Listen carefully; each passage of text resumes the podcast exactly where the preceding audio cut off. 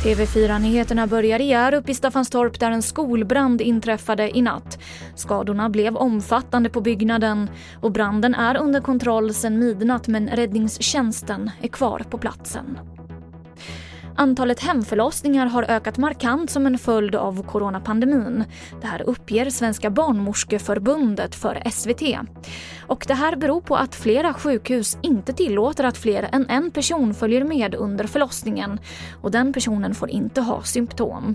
I exempelvis Göteborg hjälpte Barnmorskeförbundet 11 kvinnor att föda barn hemma under förra året. Och hittills i år har man redan hjälpt 20 kvinnor. Efter TV4-nyheternas granskning av olagliga spelbolag så säger flera riksdagspolitiker att regeringen arbetar för långsamt. Och de varnar för att det i förlängningen kan minska motivationen att söka svensk licens och betala skatt här. Jag tycker att det är väldigt allvarligt att det är så svårt att komma åt de här olagliga bolagen.